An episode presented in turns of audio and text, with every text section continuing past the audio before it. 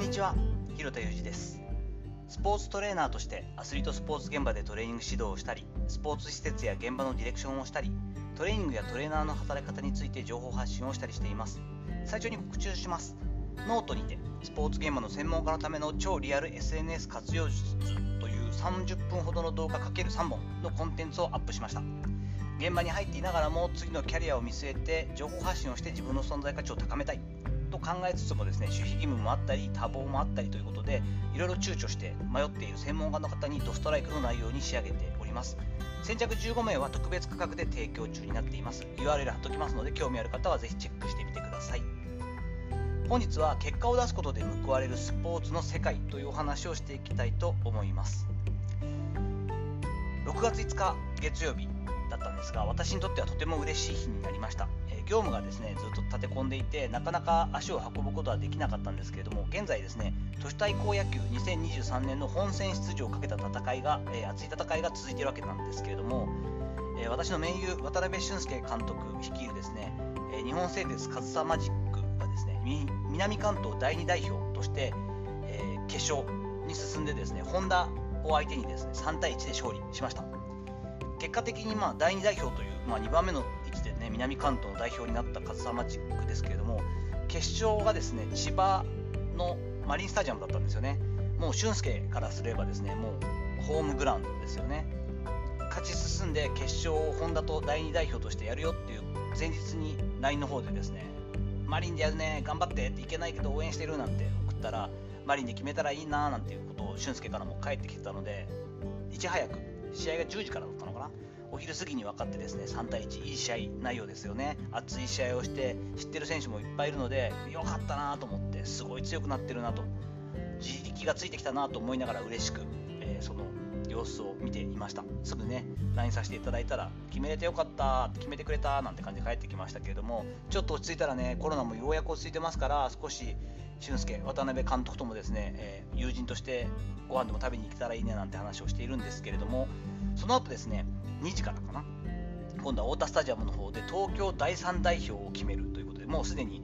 第1代表、第2代表決まったわけですけれども東京ガス、私が、えー、指導させていただいているトレーニング指導している東京ガスなんですがこれまでですね、え、2度もうすごいですよね。だからもうすでに3試合目なんですけど2度敗れている NTT 東日本。この大会で言ったらまあ宿敵難敵なんですがに結果的に2回かな7回の一挙得点をして12対2でコールドですが勝利をすることができました。とにかくもう一戦勝ち抜きなので7点リードしてようがもう全然油断できない。しかもね一番初めの試合の時にはですね、え、最大6点差かな？をひっくり返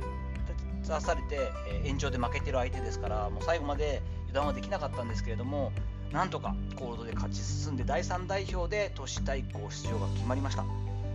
直前の練習試合では6連敗したりですね怪我人も例年に比べて多くて過去2年と比べるとどうもちょっと正直中にいる一人としてもですね噛み合わずに苦しんでいたシーズンではあるんですよね。そんな中これだけ激戦区の東京でですね第3代表で結果的にやっぱり普通に普通にじゃないですよ。大変ですけど都市対抗に出れるっていうのはやっぱ東京ガスの自力の強さなんだろうなと思っています。まずは都市対抗に出れる。それこそ去年は準優勝。その前の年は優勝してますからね。それだけのキャリアというかメンツがほとんど変わってない中まずは東京ガスとして都市対抗に出れるということがほっとしているしよかったなとみんな頑張ってきたからよおめでとうという気持ちでいっぱいだったりします。やっぱこうですね専属とは言いながらもですね東京ガスは定期的に行ってますけど月に4回ぐらいのもんなので週1回ぐらいのペースですから本当のどっぷり専属ってわけではないんですよね。それでももう試合が始まるよってなって経過見ながらですね毎日新聞の方のなんかオンラインの動画とかもやってくれるんでもうキュッと胃が鳴りながら見ているんですけどもこの感覚が常にあるんですね。よくやったね頑張ってきたもんねしょうがないねっていうのでは済まないのがこのレベルの競技スポーツの辛さだったりもします。結果を出す。そのことが全てでそのことによって初めて市民権を得たり建設的な文化が成就する部分もあってなかなか勝ちが出なくなったりチームが上手くなってくると大体上手くならないとうまくいかないと不協和音が出てくるっていうのがもう世の常なんですけれども。そしてね諸行無常でずっといい状態が続くわけでないのが競技スポーツではあるんですがやはりある程度コンスタントに安定して結果が出ること。そのことによって選手も守られるしチームもいい循環で代謝が進んでいくっていうのが普通なので良かったなと本当に思ってます。厳しい世界なんですけどもだからこそ喜びがひとしおという部分もあったりするんですよね、まあ、どういうふうにねその都市対抗行ってからあのトーナメントというか組み合わせがなるか分かんないんですけどできれば逆サイドに行ってもらいながらですね1試合でも多くそしてできれば決勝に近いところまで両チームとも日本製鉄風間マジックも東京ガスも行ってもらいたいなと本戦での活躍を期待しつつ自分自身のスケジュールもなんとか都合つけてですね東京ドームに関してはなんとか1試合2試合見に行きたいなと思ったりもしていますさていかがだったでしょうか本日は結果を出すことで報われるスポーツの世界ということで、えー、都市対抗の本戦出場を決めたカズサマジックと東京ガスについてのお話をさせていただきました本日の話のご意見やご感想などあればレター機能を使ったりコメント欄にお願いいたします。いいねやフォローも引き続きお待ちしております。どうぞよろしくお願いいたします。